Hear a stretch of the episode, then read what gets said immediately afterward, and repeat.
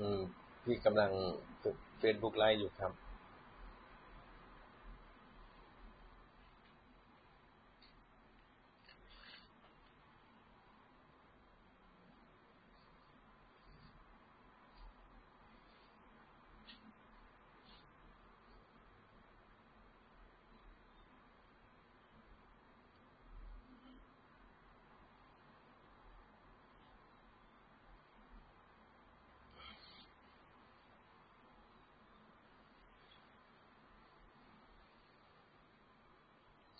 สวัสดีครับคุณจักรานนท์คุณธวัชชัย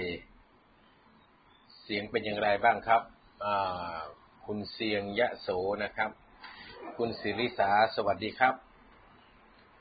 วันนี้ก็มาพบกันในวันพฤหัสบดีที่สามมิถุนายนครับคุณจักรานนท์บอกด้วยนะครับว่าเสียงชัดเจนไหม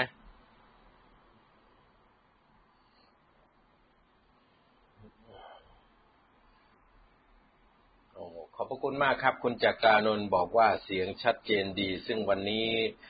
เราก็จะได้พูดคุยกันเรื่องที่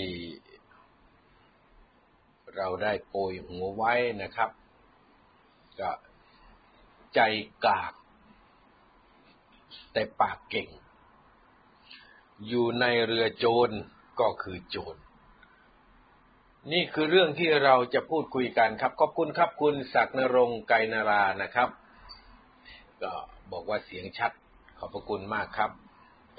ใจกลาดหรือใจกาดก็ว่ากันไปนะครับถ้าใจกากแต่ปากเก่งนี่ก็ดูเหมือนว่าจะไม่ค่อยเป็นคำชื่นชมสักเท่าไหร่โอ้จากไต้หวันก็มานะครับคุณวุฒิชิดชัยนะครับวุฒิชิดชัยจากไต้หวันพ่อลูกน้อยพ่อน้องแชมเปี้ยนนะครับบุตรรักษาพิญโยไตรรังสรรค์ครับผมสวัสดีครับใจกากแต่ปากเก่งก็คงเป็นพฤติกรรมที่สะท้อนอารมณ์ของประชาชนที่รับชมรับฟังการอภิปรายไม่ไว้วางใจนายกรัฐมนตรีประยุทธ์ที่ผมบอกว่าเป็นการอภิปรายไม่ไว้วางใจรัฐมนตรีพลเอกประยุทธ์นะครับเป็นรายบุคคลก็เกิดจากการอภิปรายพระราชบัญญัติงบประมาณรายจ่ายประจำปีสองพันห้าร้อยหกสิบห้าพึ่งพิจารณากันเสร็จวาระหนึ่งไปเมื่อคืนนี้นะครับแต่ที่ผมบอกว่าเป็นการอภิปรายไม่ไว้วางใจก็เพราะว่าสสพรรคร่วมรัฐบาลล้วนแต่ปากดีทั้งนั้นตั้งแต่ภูมิใจไทยเจ้าพ่อเจ้าแม่ทั้งหลายก็ลุกขึ้นมาซัดปลายคางประยุทธ์หมัดแล้วหมัดเล่าภูมิใจไทยซัดหนักที่สุดรองลงมาก็เป็นพรรคประชาธิปัตย์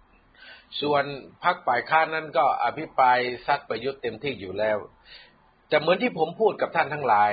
ว่าฟังการอภิปรายงบประมาณมาประมาณสามสิบกว่าปีเนี่ยมีปีนี้แหละครับที่สสพรรคร่วมรัฐบาลลุกขึ้นมาโจมตีด่านายกรัฐมนตรีก็ถือว่าเป็นมิติใหม่ส่วนมิติใหม่นี้มันจะเป็นผลประโยชน์หรือผลดีต่อชาติบ้านเมืองหรือไม่นั้นก็แล้วแต่มุมมองครับแต่วันนี้ได้สะท้อนออกมาอย่างชัดเจนนะครับว่าประชาชนมองสสฝ่ายรัฐบาลก็คือพรรคภูมิใจไทยกับพรรคประชาธิปัตย์ว่าใจกากกากก็เหมือนกับ เอ่อ เป็นขี้กากหรือเปล่าผมไม่ทราบนะครับแต่ว่าเป็นภาษาวัยรุ่นน่ะคือใจไม่ถึงใจนิดอย่างนี้ครับหรือว่าใจไม่กากเขาเรียกว่าพวกใจกากแต่ปากนี่เก่งนั่นคือภาพที่พี่น้องประชาชนทั้งประเทศได้มองเห็นและสรุปไปในทิศทางเดียวกัน ส่วนกรณีว่าอยู่ในเรือโจรก็คือโจรน่ะก็คือข้อสรุปทั้งหมดเพราะตอนนี้มันมีความพยายามที่จะพูดกันในหมู่สสพรรคร่วมรัฐบาลว่าพวกเราจะโดดลงจากเรือที่โจรพายเมื่อไหร่หรือบางคนว่าเราควรหยุดพายเรือให้พายเรือให้โจรนั่งเสียทีนี่เขาพูดกันนะครับในสสพรรคร่วมรัฐบาลบอกว่าพอแล้วหมดเวลาที่จะพายเรือให้โจรนั่งแล้วหรือพวกเราจะโดดออกจากเรือที่โจรพายเมื่อไหร่นี่ก็คือสิ่งที่สสรัฐบาลเขาพูดกันแต่ข้อสรุปจากการอภิปรายงบประมาณในวาระที่หนึ่งก็เป็นข้อสรุปที่ชัดเจนว่าคนที่อยู่ในเรือโจรน่ะก็คือโจรครับไม่มีการพายเรือให้โจรนั่งหรือนั่งเรือให้โจรพายแน่นอนนี่ก็คือข้อสรุปทั้งหมดที่มันก่อให้เกิดภาพที่ประชาชนทั้งประเทศมองไปที่การอภิปรายพระราชบัญญัติงบประมาณรายจ่ายประจำปี สองพันห้าร้อยหกสิบห้า ท่านที่เคารพทั้งหลายครับผลการลงมติมีผู้เข้าร่วมประชุม สี่ร้อยเจ็ดสิบเอ็ด คน เห็นด้วยให้ผ่านรับหลักการร่างพระราชบัญญัติงบประมาณรายจ่ายประจำปี สองพันห้าร้อยหกสิบห้า นั้น สองร้อยหกสิบแปด ไม่เห็นด้วย สองร้อยเอ็ด งดออกเสียง สอง ก็ผ่านงบไปเรียบร้อย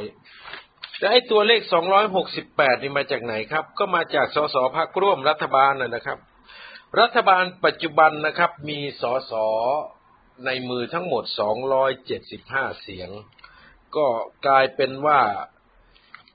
งดออกเสียงสองเสียงนี่ก็น่าจะเป็นตัวของประธานและรองประธานนะครับส่วนที่เหลืออาจจะติดภารกิจไม่มา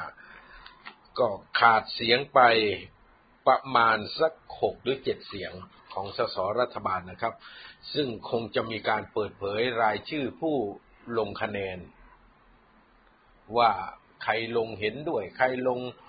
ไม่เห็นด้วยใครลงงดออกเสียงเดี๋ยวเดี๋ยวสภาผู้แทนราษฎรเขาจะประกาศนะครับมีการเปิดเผยออกมาแต่ท่านทั้งหลายครับเรามาวิเคราะห์กันว่าทำไมสสพรรคภูมิใจไทย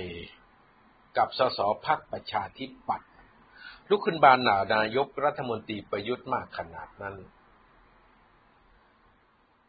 ก็จริงครับความไม่พอใจนี่ผมบอกว่ามีอยู่แล้วเพราะลักษณะน้ำเสียงของสสพรรคภูมิใจไทยเนี่ยแสดงออกอย่างชัดเจนว่าไม่พอใจการทำงานของพลเอกประยุทธ์เนื่องจากพลเอกประยุทธ์เนี่ยทำงานแบบกดหัวนายอนุทินหัวหน้าพรรคโดยตลอดอะไรก็ตามที่เป็นผลงานของนายอนุทินนั้นพลเอกประยุทธ์จะฉกฉวยไปเป็นผลงานของตนเอง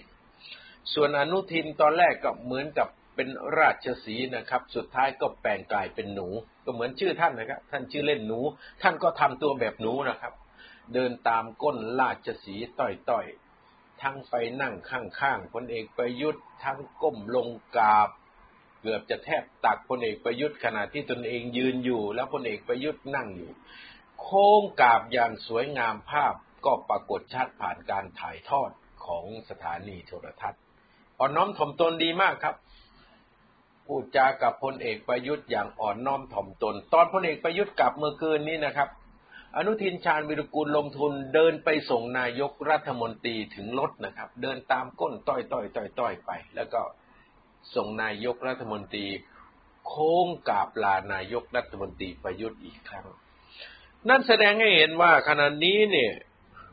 เป้าหมายทางการเมืองของพรรคภูมิใจไทยชัดเจนครับว่าต้องการผลประโยชน์ทางการเมืองเฉพาะหน้า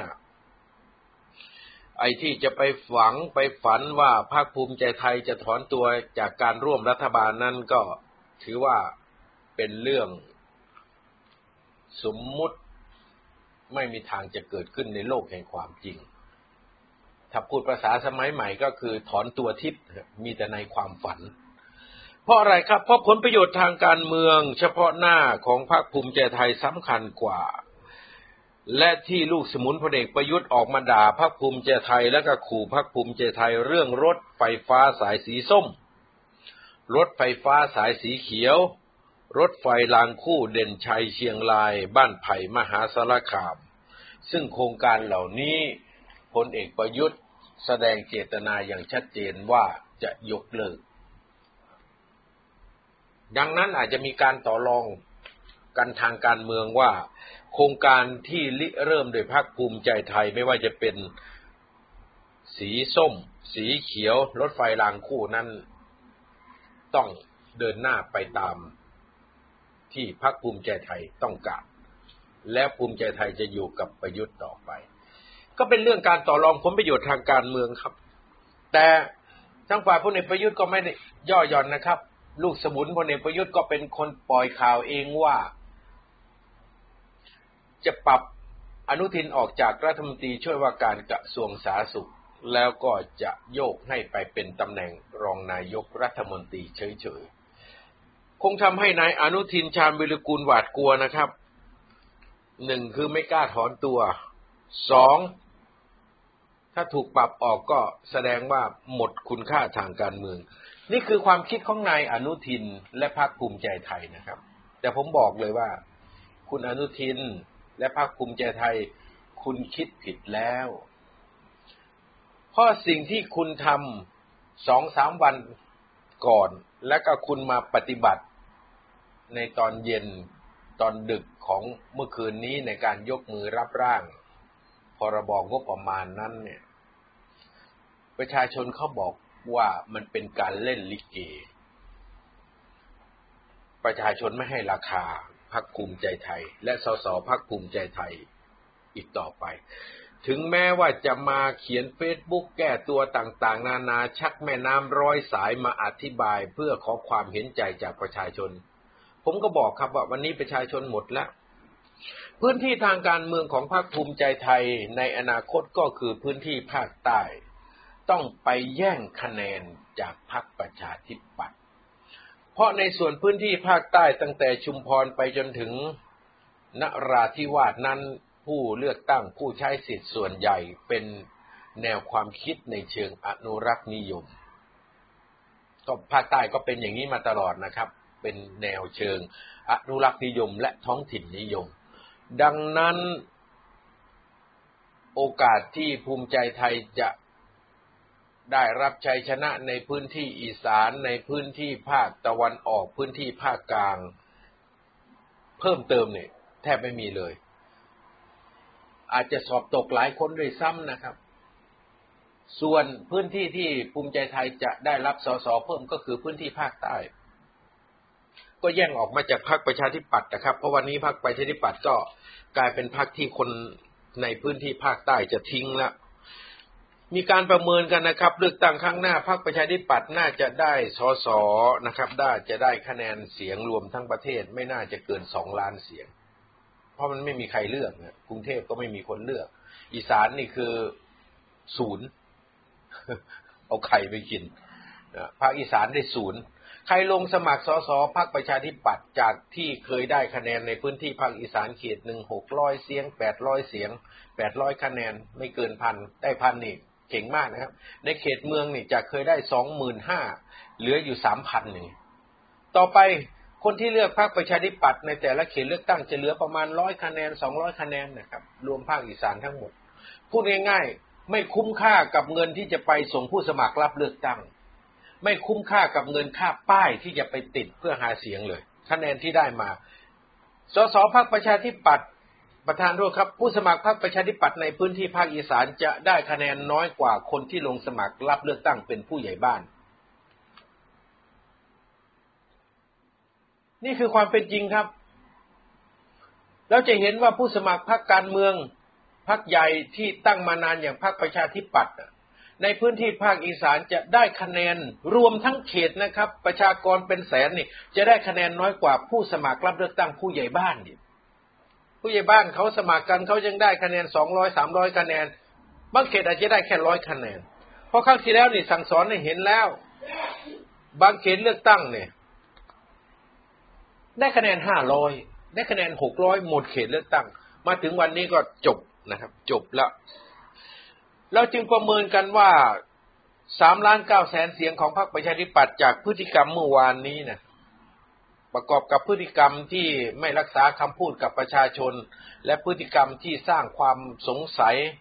ไม่ว่าจะเป็นเรื่องหน้ากากอนามัยหรือถุงมือยางเนี่ยแล้วก็เคลียร์ไม่ได้ตอบไม่ได้จนกระทั่งมาถึงพฤติกรรมเนี่ย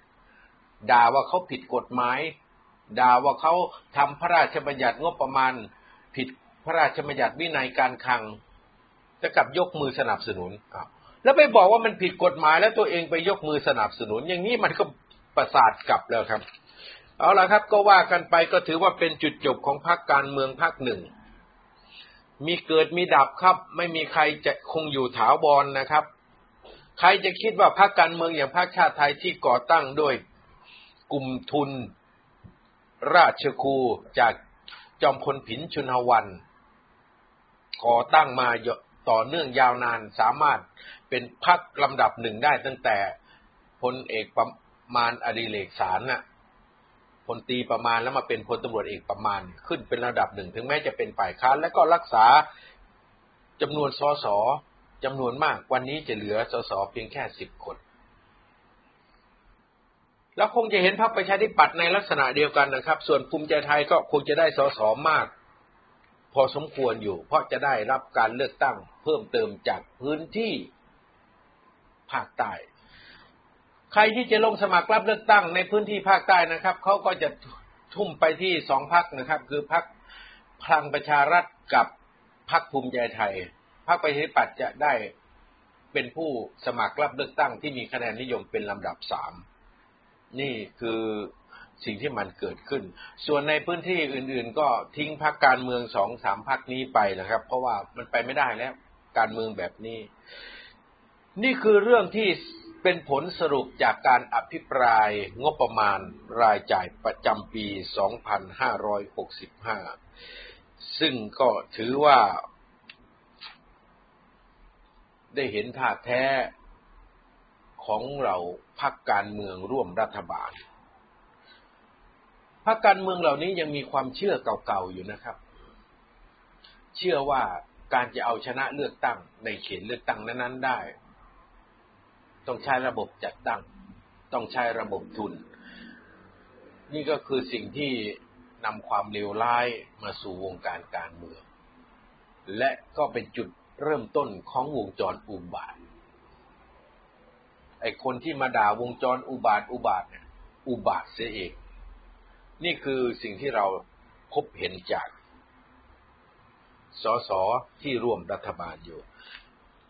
ท่านที่เคารพทั้งหลายครับมาวิเคราะห์เจาะลึกลงไปอีกในส่วนของความใจกลางมีข่าวที่ถูกปล่อยออกมาว่ามีการต่อรองกันระหว่างหัวหน้ารัฐบาลกับพรรคร่วมรัฐบาลว่าขอให้อดทนร่วมกันไปก่อนให้งบประมาณผ่านวาระสามและมีผลบังคับใช้แล้วค่อยแยกทางจากกันซึ่งก็เหลืออยู่แค่สามเดือนครับถ้าเป็นไปตามที่เขาตกลงรับกันซึ่งเขาตกลงรับนะครับแต่พอหัวหน้าพรรคร่วมรัฐบาลออกมาจากห้องประชุมก็บอกลูกพรรคลูกพรรคก็บอกต่อจนกระทั่งเรานั่งอยู่ที่นี่เราก็ยังได้ยินว่าหลังพระราชบัญญัติงบประมาณมีผลบังคับใช้ในวันที่หนึ่งตุลาคมสองพันห้าร้อยหกสิบสี่ในไตรมาสสุดท้ายก็คือตุลาพฤศจิกาธันวานั้นก็จะมาพิจารณาเรื่องการยุบสภานี่พลเอกประยุทธ์กำลังซื้อเวลาซื้อเวลาจากพวกใจกากทั้งหลายนะครับพวกพรรคร่วมนี่ใจกากปากเก่งนักแต่ไม่กล้าใจไม่กล้าหันไม่ดูอย่างพลตรีจำลองศรีเมืองนะครับที่กล้าหาญในการที่จะไม่ลงมติหรืองดออกเสียงในการตอบคำถามของพรรคร่วมรัฐบาลที่ดูแล้วไม่สามารถที่จะอธิบายกับประชาชนได้พลเอกประยุทธ์ก็อ่านออกว่าไอ้พรรคร่วมรัฐบาลนี่มันใจกาก มันไม่กล้าใจไม่ถึงพอที่จะถอนตัวจากการร่วมรัฐบาลก็ซื้อเวลาไปแต่ช่วงเวลาการยุบสภานี้ไม่มีใครรู้ครับเพราะพลเอกประยุทธ์ก็กำไตไว้อยู่ในใจใจจริงพลเอกประยุทธ์ท่านก็อยากจะอยู่ไปจนนู่นล่ะครับครบสี่ปีแต่จะอยู่ได้หรือไม่เนี่ยไม่ทราบพลเอกประยุทธ์เนี่ยรู้ทั้งรู้ว่าขณะนี้ปัจจุบันนี้หนี้สาธารณะนั้นมันเกินกว่า หกสิบเปอร์เซ็นต์ ต่อ จี ดี พี แล้วเหมือนที่สสพรรคประชาธิปัตย์ท่านนึงอภิปรายนะครับมันผิดกฎหมายแล้วแต่ท่านยังไม่ยอมแก้กฎหมายยังไม่ยอมแก้หลักเกณฑ์ที่ห้ามหนี้สาธารณะเกินกว่า หกสิบเปอร์เซ็นต์ ของ จี ดี พี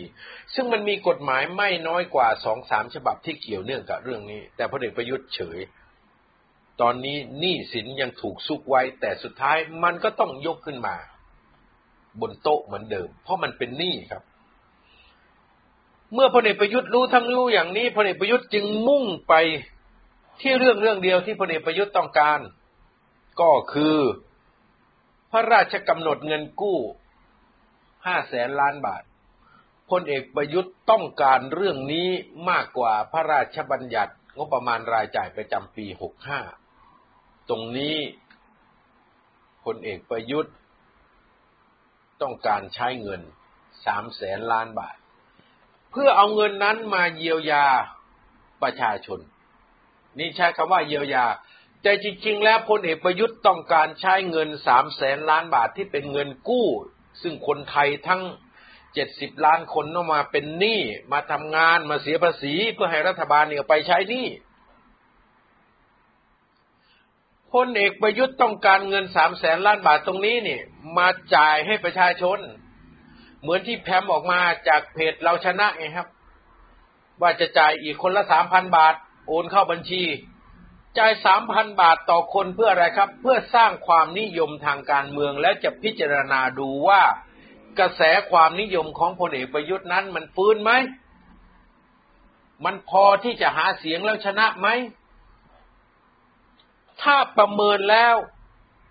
ซึ่งก็ไม่ใช่ซุปเปอร์โพลประเมินนะครับเพราะซุปเปอร์โพลนั้นมันเป็นโพลเฉลี่ยเป็นโพลเลียไม่ได้โพลจริงหรอกก็มีการประเมินหลักที่เขาใช้ประเมินหนึ่งก็มีหนึ่งตำรวจสันติบาลสองกรมการปกครองสำนักข่าวกองกรมการปกครองที่สังกัดอยู่ในกระทรวงมหาดไทยนะสามงานการข่าวของกองทัพเช่นกองทัพบกกองทัพอากาศหรือว่าแม้กระทั่งกองทัพเรือเขาจะเริ่มสำรวจความคิดเห็นของประชาชนและจะมีหน่วยงานหนึ่งที่จะตัดสินใจสำคัญที่สุดก็คือกรมนเขาก็จะมีโพลของกรมน สามถึงสี่ ผลสำรวจนี้เนี่ยเขาจะเอามารวมกันว่าจริงๆแล้วเนี่ยความนิยมที่มีต่อพลเอกประยุทธ์นั้นหากยุบสภาไปแล้วเนี่ย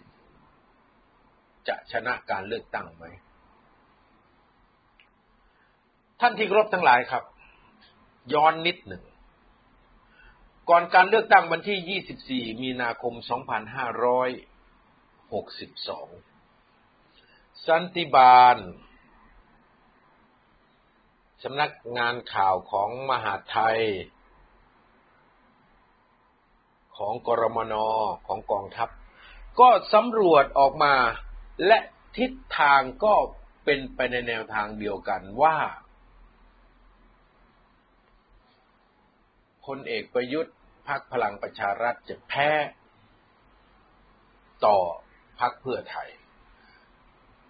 นี่ขนาดพรรคเพื่อไทยสอส่งผู้สมัครแค่แค่สองร้อยห้าสิบเขตนะครับไม่ได้ส่งเต็มสามร้อยห้าสิบเขตผลการสำรวจขณะนั้นนี่ยังออกมาว่าแพ้ไม่สามารถที่จะเป็นพรรคลำดับหนึ่งได้ยังอยู่ในแค่ลำดับสองหรือลำดับสามเลือกตั้งมาก็อยู่ลำดับสอง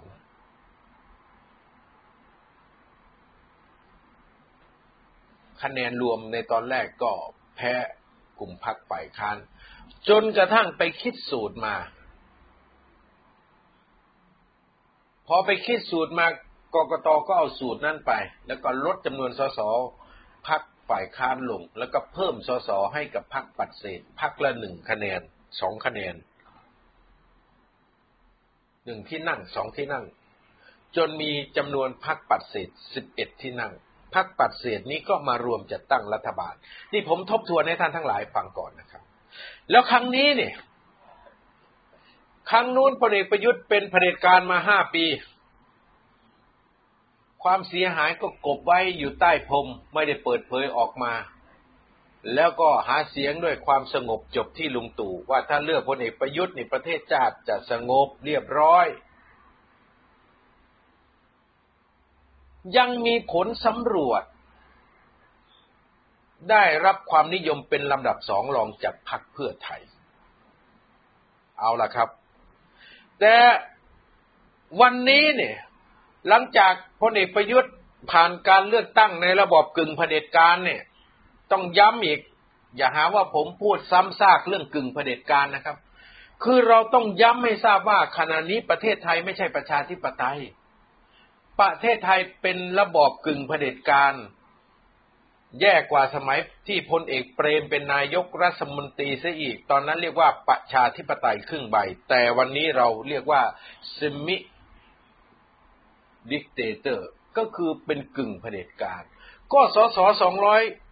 สวสองร้อยห้าสิบคนน่ะมีสิทธิ์เท่าเทียมกับสสในการโหวตเลือกนายกรัฐมนตรีแล้วก็เขียนข้อบังคับยิบย่อยโดยนายมีชัยฤชุพันธ์ซึ่งร่างรัฐธรรมนูญฉบับนี้เป็นรัฐธรรมนูญเผด็จการสืบทอดอำนาจมาไว้ผูกเงื่อนไขเต็มไปหมดจนประเทศเดินไม่ได้นี่คือความเป็นจริงเมื่อพลเอกประยุทธ์มาเป็นนายกรัฐมนตรีในระบอบกึ่งเผด็จการและบริหารมา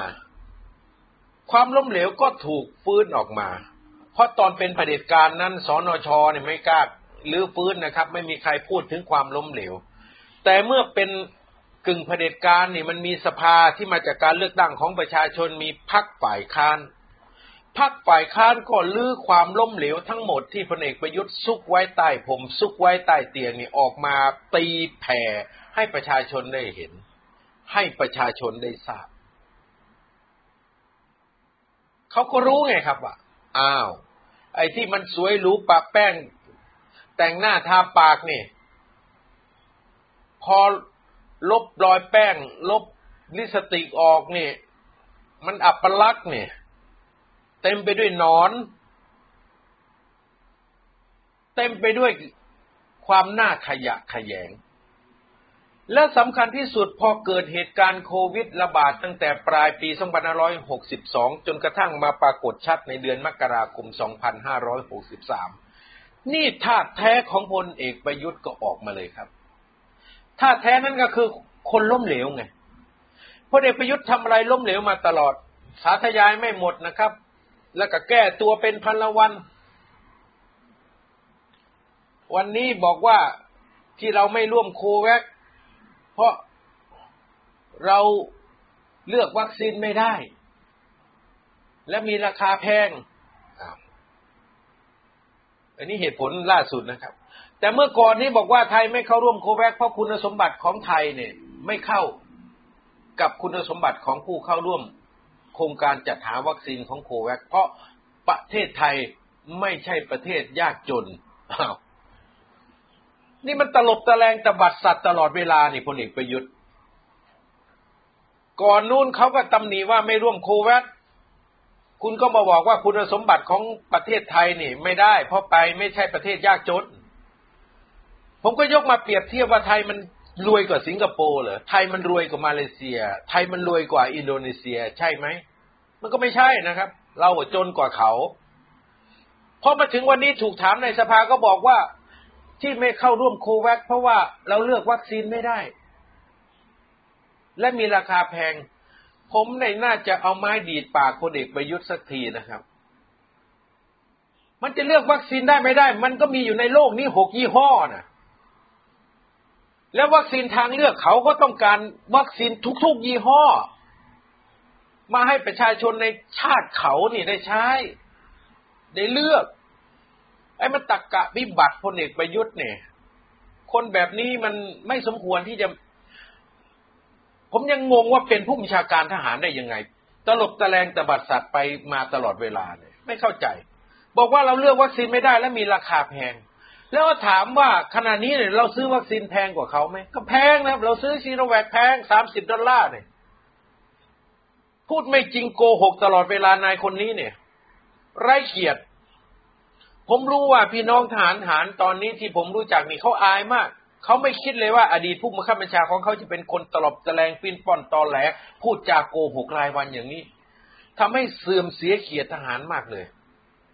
เอาละครับท่านทั้งหลายครับนี่คือความตลบตะแลงของพลเอกประยุทธ์และวันนี้พลเอกประยุทธ์ก็มาโฆษณาเรื่องแอสตราเซเนกาบอกว่ามาแล้วและเราจะมีวัคซีนฉีดฟังผู้อำนวยการฝ่ายประชาสัมพันธ์ของบริษัทสยามไบโอไซน์ซึ่งเป็นบริษัทรับจ้างผลิตเขาชี้แจงเรื่องนี้ผมต้องอธิบายเพื่อที่จะทำให้สิ่งที่พลเอกประยุทธ์มาพูดเมื่อคืนนี้โฆษณาชวนเชื่อเมื่อคืนนี้เนี่ยต้องหักล้างกันผู้อำนวยการฝ่ายประชาสัมพันธ์ของสยามไบโอไซน์คุณนวลพันธ์ล่ำสนิทท่านพูดได้ชัดเจนตรงไปตรงมาครับท่านบอกว่าบริษัทสยามไบโอไซน์เนี่ยเป็นบริษัทรับจ้างผลิตก็คือรับจ้างผลิตวัคซีนให้กับบริษัทแอสตราเซเนกาไม่ใช่บริษัทที่จะขายวัคซีนให้กับผู้ซื้อนะครับต้องเข้าใจตรงกันก่อนบริษัทสยามไบโอไซน์เนี่ยเป็นบริษัทรับจ้างผลิตวัคซีนบริษัทหนึ่งที่ไปรับจ้างแอสตราเซเนกาผลิตวัคซีนซึ่งมีหลายประเทศที่ไปรับจ้างผลิตครับเกาหลีใต้ก็รับจ้างผลิตอินเดียก็รับจ้างผลิตให้แอสตราเซเนกาเกาหลีใต้รับจ้างผลิตแอสตราเซเนกาอินเดียรับจ้างผลิตวัคซีนแอสตราเซเนกาแอฟริกาใต้รับจ้างผลิตวัคซีนแอสตราเซเนกาบราซิลก็รับจ้างผลิตวัคซีนแอสตราเซเนกาไทยก็เป็นหนึ่งในบริษัทที่รับจ้างผลิตวัคซีนให้แอสตราเซเนกาเมื่อผลิตได้แล้วก็ต้องส่งวัคซีนนี้ให้กับแอสตราเซเนกาส่วนแอสตราเซเนกาเนี่ยจะส่งวัคซีนไปที่ไหนก็เป็นสิทธิ์เด็ดขาดของเจ้าของวัคซีนก็คือบริษัทแอสตราเซเนกาเป็นเจ้าของวัคซีนทั้งหมดที่สยามไบโอไซเอนซ์เป็นผู้รับจ้างผลิตและเป็นเจ้าของวัคซีนแอสตราเซเนกาทั้งหมดที่ผลิตอยู่ในโลกนี้ไม่ว่าจะผลิตที่เกาหลีใต้ไทยอินเดียบราซิลหรือในอิตาลีก็เป็นสินสมบัติเป็นสมบัติของแอสตราเซเนกาแอสตราเซเนกาก็จะโยกวัคซีนเหล่านี้ไปตามออเดอร์ของลูกค้าที่สั่งวัคซีนแอสตราเซเนกาทั่วโลกวันนี้มียอดสั่งวัคซีนของแอสตราเซเนกาทั่วโลกเนี่ย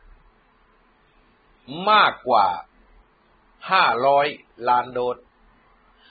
ห้าร้อยล้านโดสก็ฉีดฉีดให้คนก็ได้ประมาณสักสองร้อยห้าสิบล้านคนประชากรในยุโรปนี่ก็เกือบเจ็ดร้อยล้านนะครับ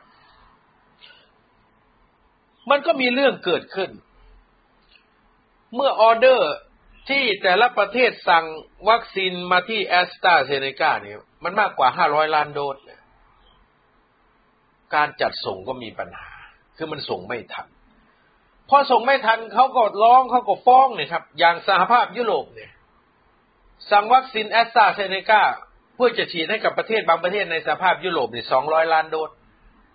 แอสตราเซเนกาส่งให้ได้เพียงห้าสิบล้านโดสยังขาดอยู่หนึ่งร้อยห้าสิบล้านโดสสหภาพยุโรปเขาก็ฟ้องสิครับลงข่าวกันทั่วโลกฟ้องบริษัทแอสตราเซเนกาว่าผิดสัญญาในการจัดส่งวัคซีนเรียกค่าเสียหายกันบานตะไทยเลยงานนี้เหมือนกรณีฟิลิปปินส์เนี่ยฟิลิปปินส์สั่งซื้อวัคซีนแอสตราเซเนกาจากบริษัทแอสตราเซเนกาบริษัทแอสตราเซเนกาบอกว่าวัคซีนที่จะจัดส่งให้ฟิลิปปินส์นั้นจะต้องผลิตจาก โรงงานบริษัทที่รับจ้างผลิตในประเทศไทยก็คือสยามไบโอไซด์ดังนั้นนี่สยามไบโอไซด์นี่นอกจากผลิตวัคซีนแล้วจะต้องส่งให้แอสตราเซเนกาแล้วรัฐบาลไทยไปเอามาจากแอสตราเซเนกาอีกครั้งหนึ่งฟิลิปปินส์ก็จะเอาจากตรงนี้ผมไม่แน่ใจว่ามีบริษัทประธานโทษครับผมไม่แน่ใจว่ามีประเทศไหนอีกที่ไปทำสัญญากับแอสตราเซเนกาในเขตอาเซียนว่าจะต้องได้วัคซีน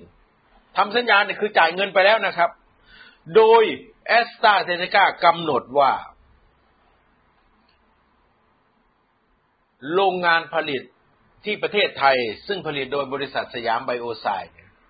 จะต้องเป็นผู้ผลิตและป้อนให้กับประเทศในประชาคมอาเซียนอันนี้คือนโยบายแต่หลักการและการปฏิบัติจริงนั้นอาจจะนำวัคซีนที่ผลิตในไทยส่งไปชดใช้วัคซีนที่ขาดสต็อกขาดส่งอยู่ที่ยุโรปก็ได้เพราะเป็นกรรมสิทธิ์เด็ดขาดของบริษัทแอสตราเซเนกานะครับเราทำสัญญาแค่ยี่สิบหกล้านโดสในล็อตแรกนะครับจะต้องจัดส่งภายในหกเดือนคือยี่สิบหกล้านโดสหกเดือนก็หมายถึงสิ้นปีแต่พลเอกประยุทธ์ก็มาทำสัญญาเพิ่มกับแอสตราเซเนกาว่าให้จัดหาวัคซีนของแอสตราเซเนกาอีกสามสิบห้าล้านโดสเนี่ยมาให้แต่ในคำว่าจัดหานี่ไม่ได้หมายถึงว่าวัคซีนนั้นนี่จะต้องผลิตที่บริษัทสยามไบโอไซด์ซึ่งรับจ้างบริษัทวัคซีนแอสตราเซเนกาในการผลิตวัคซีนเรื่องนี้เราต้องแยกให้กันเด็ดขาดนะครับบางครั้งไปโจมตีแอสตราเซเนกาหรือไปโจมตีสยามไบโอไซด์นี่มันไม่ถูกต้องนะมันต้องไปถามรัฐบาลไทยก็คือนายประยุทธ์เนี่ยว่านายประยุทธ์จริงๆทำสัญญาเนี่ยกับแอสตราเซเนกาเนี่ยใครเป็นคนลงนามในการซื้อรัฐบาลไทยกระทรวงสาธารณสุขหรือสบค.เรื่องนี้พลเอกประยุทธ์ยังไม่ตอบกรมควบคุมโรคติดต่อก็ไม่ตอบคือไม่ให้ให้เห็นสัญญานะครับคือตอนนี้เราไม่เห็นสัญญาที่รัฐบาลไทยจะโดยกระทรวงสาธารณสุขหรือสบค.หรือกรมควบคุมโรคหรืออะไรก็ตามเนี่ยทำสัญญากับแอสตราเซเนกาและเราก็ไม่รู้ว่าเป็นการทำสัญญากับบริษัทแอสตราเซเนกาจริงหรือแอสตราเซเนกาตั้งตัวแทนเป็นคนใดคนหนึ่งทำสัญญากับไทยก็เพราะว่าพลเอกประยุทธ์ไม่ให้ดูสัญญาซื้อขายตัวนี้ไงครับไม่เห็นไงก็ที่สสพรรคก้าวไกลคุณวิโรจน์ลักษณาอดิศรเนี่ยไปยื่นหนังสือตามพระราชบัญญัติข้อมูลข่าวสารนี่เพื่อขอดูว่าสัญญาจริงๆนี่ฝ่ายแอสตราเซเนกานี่เอาใครมาเซ็นสัญญาเซ็นตรงกับแอสตราเซเนกาหรือเซ็นกับตัวแทนและในการเซ็นกับตัวแทนเนี่ยมันมีค่าในหน้าค่าคอมมิชชั่นไหมเขาก็อยากรู้เพราะเงินที่จ่ายไปทั้งหมดเป็นเงินภาษีของประชาชนแต่กรมควบคุมโรคติดต่อกระทรวงสาธารณสุขหรือแม้กระทั่งประยุทธ์จันทร์โอชาก็ไม่ให้ใครหน้าไหนได้เห็นสัญญาตัวนี้ต้องตัดขาดนะครับเพราะสยามไบโอไซด์เนี่ยเป็นบริษัทรับจ้างผลิตวัคซีนไม่ได้เป็นคู่สัญญากับรัฐบาลไทยหรือกระทรวงสาธารณสุขสยามไบโอไซด์ได้ถูกคัดเลือกจากบริษัทวัคซีนแอสตราเซเนกาให้ผลิตวัคซีนให้รัฐบาลไทยสั่งซื้อวัคซีนจากแอสตราเซเนกาล็อตแรกยี่สิบหกล้านโดสจากบริษัทวัคซีนแอสตราเซเนกาซึ่งแอสตราเซเนการะบุว่าจะส่งวัคซีนที่ผลิตจากโรงงานในประเทศไทยให้ส่วนไอ้อีกสามสิบห้าล้านโดสเนี่ยมันอยู่มากเกินกว่ากำลังผลิตของสยามไบโอไซด์จึงยังไม่รู้ว่าไอ้สามสิบห้าล้านโดสที่ไปทำข้อตกลงไว้ทีหลังเนี่ยแอสตราเซเนกาจะเอาจากไหนมาให้ นี่อธิบายชัดเจนและผู้อำนวยการฝ่ายประชาสัมพันธ์ของสยามไบโอไซด์ก็ยืนยันชัดเจนเหมือนผมนะท่านอาจจะไม่อธิบายลงลึกละเอียดเหมือนผมแต่ว่าท่านก็พูดไปในแนวนี้แหละครับว่าสยามไบโอไซด์นี่เป็นบริษัทรับจ้างผลิตอย่ามาโยนของร้อนให้สยามไบโอไซด์นี่เราแค่รับจ้างผลิตและท่านก็แบ่งรับแบ่งสู้ว่าไอ้หนึ่งล้านแปดแสนโดสที่ส่งกันเมื่อวานนี่ก็ส่งให้แอสตราเซเนกาแต่แอสตราเซเนกาจะส่งให้รัฐบาลไทยทั้งหนึ่งล้านแปดแสนล้านโดสเนี่ยหนึ่งล้านแปดแสนโดสเนี่ยจะส่งให้รัฐบาลไทยทั้งหมดหรือไม่ท่านไม่ยืนยันเพียงแต่ท่านบอกว่าได้ข่าวว่า หนึ่งจุดแปด แสนโดสล็อตแรกที่ AstraZeneca ส่งเนี่ยที่สยามไบโอไซด์ส่งให้ AstraZeneca เนี่ย AstraZeneca จะส่งให้รัฐบาลไทยท่านพูดอย่างนี้นะครับซึ่งท่านก็ไม่ยืนยันเพราะมันไม่ใช่หน้าที่ของบริษัทสยามไบโอไซด์จะเอาวัคซีนมาส่งให้รัฐบาลไทยนะครับเมื่อคืนนี่พลเอกประยุทธ์พยายามพูดคุมเครือให้เข้าใจว่าสยามไบโอไซน์นี่ส่งมอบวัคซีนให้ไทยแล้วแต่จริงๆไม่ใช่ครับสยามไบโอไซน์ส่งวัคซีนล็อตแรก หนึ่งจุดแปด ล้านแสนโดสนี่ให้บริษัท AstraZeneca ส่วน AstraZeneca จะส่งวัคซีน หนึ่งจุดแปด ล้านแสนโดสให้รัฐบาลไทยทั้งหมดหรือไม่นั้นไม่ใช่ความรับผิดชอบของผู้รับจ้างผลิตคือบริษัทสยามไบโอไซแอนซ์นี่คือข้อชัดเจนที่หนึ่งถ้ามีข่าวทางลึกยืนยันมาว่าแอสตราเซเนกาจะส่งล็อตแรกหนึ่งล้านแปดแสนโดสให้รัฐบาลไทยทั้งหมด ก็ ก็ต้องรอให้แอสตราเซเนกาแถลงหรือรัฐบาลไทยแถลงแต่ตอนนี้ยังไม่แถลงครับมีแต่ข่าวว่าผู้ผลิตคือสยามไบโอไซน์นี่ผู้รับจ้างผลิตได้ส่งให้แอสตราเซเนกาไปแล้ว หนึ่งจุดแปด ล้านโดสส่วนที่เหลือนี่จะส่งเมื่อไหร่อย่างไรนั้นก็เป็นไปตามกรอบตามรอบแล้วก็สัญญาว่าจะปฏิบัติตามข้อตกลงสัญญาให้ได้ทุกประการนี่ก็คือคำชี้แจงของสยามไบโอไซเอนซ์ซึ่งก็เป็นเรื่องที่ทุกคนเข้าใจท่านทั้งหลายครับมันจึงเกิดความวิตกกังวลไงครับว่าเมื่อวัคซีนที่ผลิตจากบริษัทสยามไบโอไซด์ทั้งหมดเนี่ยมันเป็นทรัพย์สินของผู้ว่าจ้างก็คือบริษัทวัคซีนแอสตราเซเนกามันจึงเป็นกรรมสิทธิ์ของผู้ว่าจ้างที่จะเอาวัคซีนที่ผลิตได้จากประเทศไทยนั้นเนี่ยไปจัดส่งที่ไหนก็ได้ตามแต่ผู้ว่าจ้างผลิตซึ่งเป็นเจ้าของนี่เห็นสมควรตรงนี้ก็เลยยังไม่มีหลักประกันว่าไอ้วัคซีนทั้งยี่สิบหกล้านโดสหรือไอ้ที่จะเพิ่มอีกสามสิบห้าล้านโดสนั้นไทยจะได้มาจากไหนอย่างไรแต่ด้วยความเชื่อของผมนะครับผมค่อนข้างมั่นใจว่าบริษัทสยามไบโอไซน์นี่จะผลิตวัคซีนให้ได้ตามที่ตกลงสัญญาไว้กับแอสตราเซเนกาแล้วแอสตราเซเนกามาเซ็นสัญญากับรัฐบาลไทยที่จะต้องส่งมอบให้ประเทศไทยยี่สิบหกล้านโดสนั้นผมมั่นใจว่าทำได้เพราะเป็นระยะเวลาหกเดือนตามที่เขาได้แถลงไว้ตอนแรกนู้นนะครับตั้งแต่วันที่ ยี่สิบเจ็ด พฤศจิกายน สองพันห้าร้อยหกสิบสาม ผู้แถลงก็คือประยุทธ์จันทร์โอชาท่านที่เคารพทั้งหลายครับส่วนที่ผมไม่มั่นใจก็คือสามสิบห้าล้านโดสนี่แหละไอ้ที่มาเพิ่มเนี่ยที่หลังเนี่ยซึ่งไม่อยู่ในแผนการผลิตคำว่าแผนการผลิตหมายถึงว่าอุปกรณ์ที่ใช้ผลิตเครื่องจักรเครื่องมือที่สั่งเพื่อการผลิตทั้งหมดเนี่ยเขาไม่ได้เตรียมไว้ไงแต่มาพูดเอาทีหลังว่าอยากได้อีกสามสิบห้าล้านโดสให้แอสตราเซเนกาเนี่ยจัดหาให้น้อยตรงนี้ผมไม่มั่นใจว่าเราจะได้สามสิบห้าล้านโดสจากข้อตกลงเพิ่มเติมที่รัฐบาลประยุทธ์พยายามเอาข้อตกลงนี้ยัดปาก แอสตราเซเนกา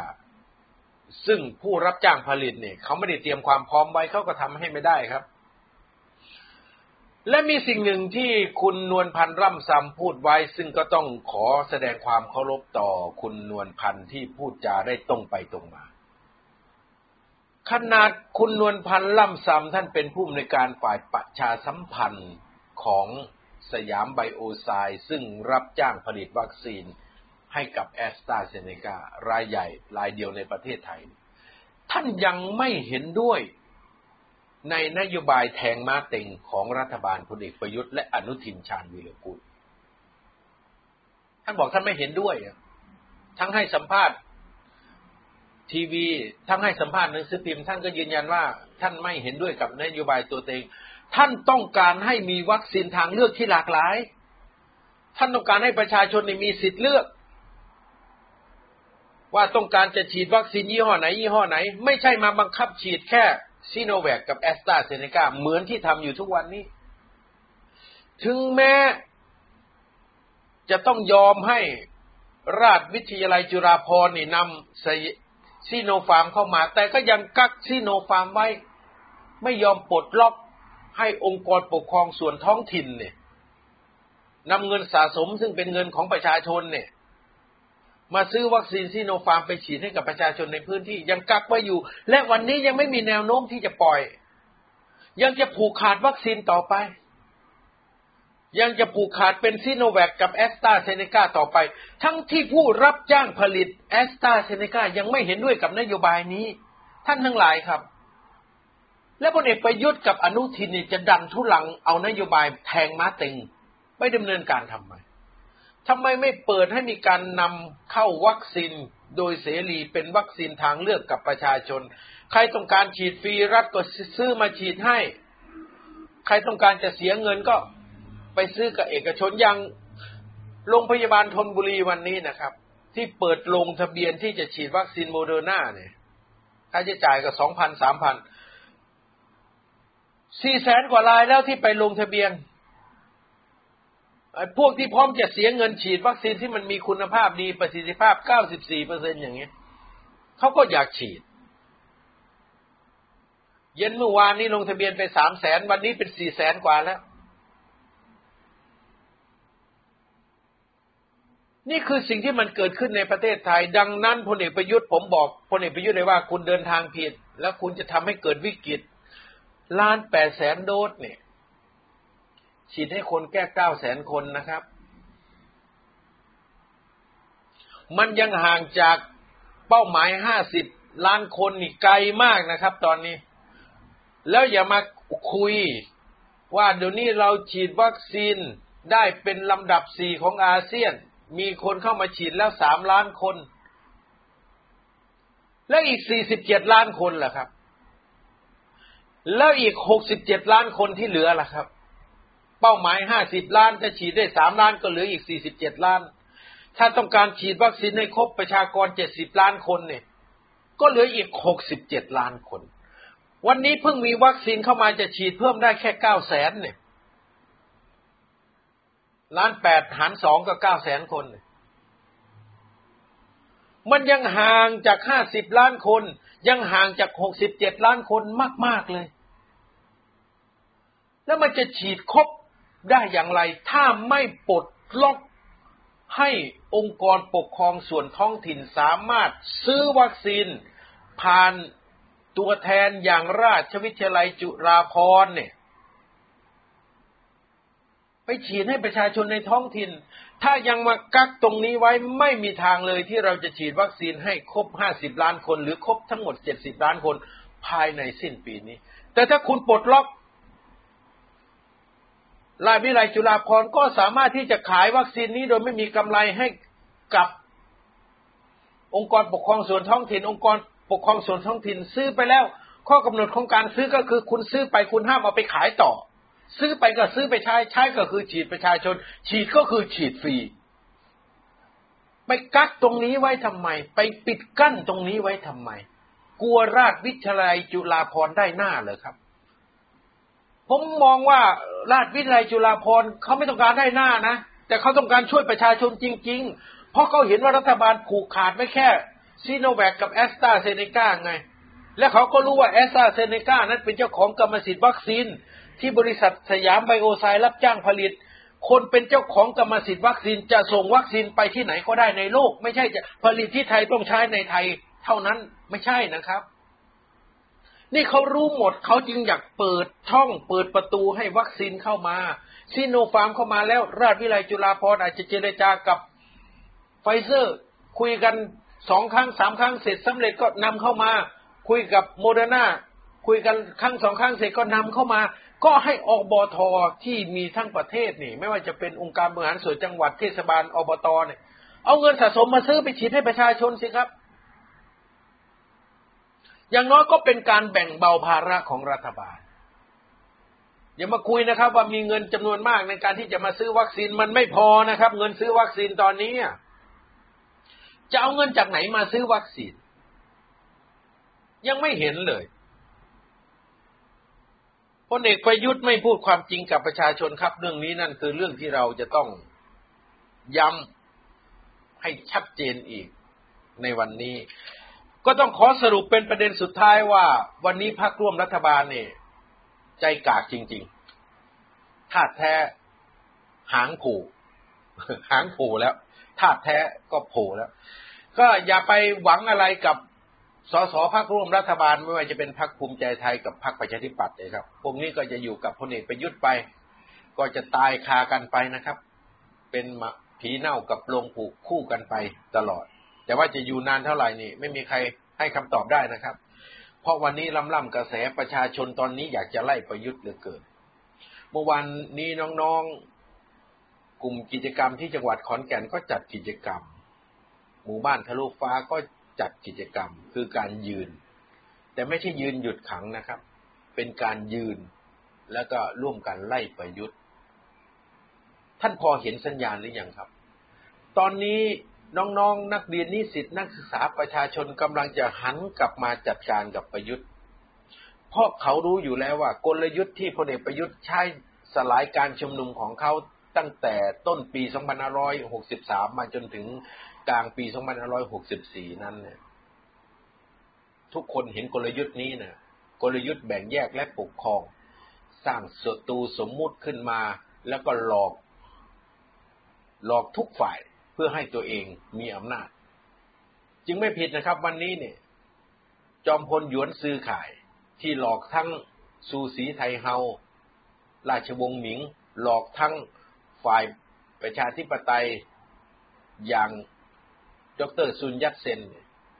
หลอกซูสีไทเฮาหลอกฝ่ายซุนยัตเซนหลอกทั้งสองฝ่ายเพื่อให้ตนเองมีอำนาจหยวนซื้อขายตายไปแล้วผมว่ากลับชาติมาเกิดอยู่ในประเทศนี้เนี่ยและเรากำลังจะเห็นหยวนซื้อขายของไทยปรากฏตัวอย่างชัดเจนในอีกไม่นานคอยจับตาดูกันครับเดี๋ยวจะเอามาเปิดเผยเรื่องหยวนซื้อขายณกะลาแลนด์มาให้ท่านทั้งหลายนี่ได้รับฟังกันอีกรอบหนึ่งส่วนพลเอกประยุทธ์จะไปยังไงผมก็ย้อนกลับไปนะครับนักเรียนนิสิตนักศึกษาประชาชนวันนี้แนวโน้มมาที่จุดนี้แล้วครับมาที่จุดประยุทธ์ออกไปเมื่อวานผมได้ยินเสียงตะโกนจากขอนแก่นประยุทธ์ออกไปประยุทธ์ออกไปและเป็นเสียงตะโกนของเยาวชนนักเรียนนิสิตนักศึกษาด้วยแล้วเสียงตะโกนจากขอนแก่นจะดังไปทั่วประเทศจะสอดรับกับคณะสามัคคีประชาชนเพื่อประเทศไทยจะสอดรับกับแนวร่วมทั้งหมดไม่ว่าจะเป็นคณะประชาชนคนไทยที่เคยเป็นแนวร่วมของกปปส.ก็ตะโกนประยุทธ์ออกไปคำว่าประยุทธ์ออกไปทุกฝ่ายจะตะโกนเหมือนกันและแม่น้ำหลากหลายสายก็จะไหลลงมารวมกันก็เหมือนอย่างที่ท่านไพศาลพืชมงคลพูดนะครับซึ่งผมก็ชอบมากท่านบอกว่าถึงเวลาแม่น้ำแต่ละสายจะไหลมารวมกันเพื่อไล่ขยะออกไปสู่ทะเลพอขยะไปถึงทะเลนะขยะก็จะแตกกระจายไปเปรียบประดังเหมือนหมากำลังตายเห็บหมาก็กระโดดออกจับสังเกตนะครับวันนี้เห็บหมากำลังเร่งดูดเลือดจากหมาดูดให้ตัวอ้วนก่อนที่หมาตัวนี้จะตายทางการเมือง เวลากระโดดของเห็บใกล้มาถึงแล้วประยุทธ์ออกไปจะดังกระหึ่มทั่วแผ่นดินอีกไม่นาน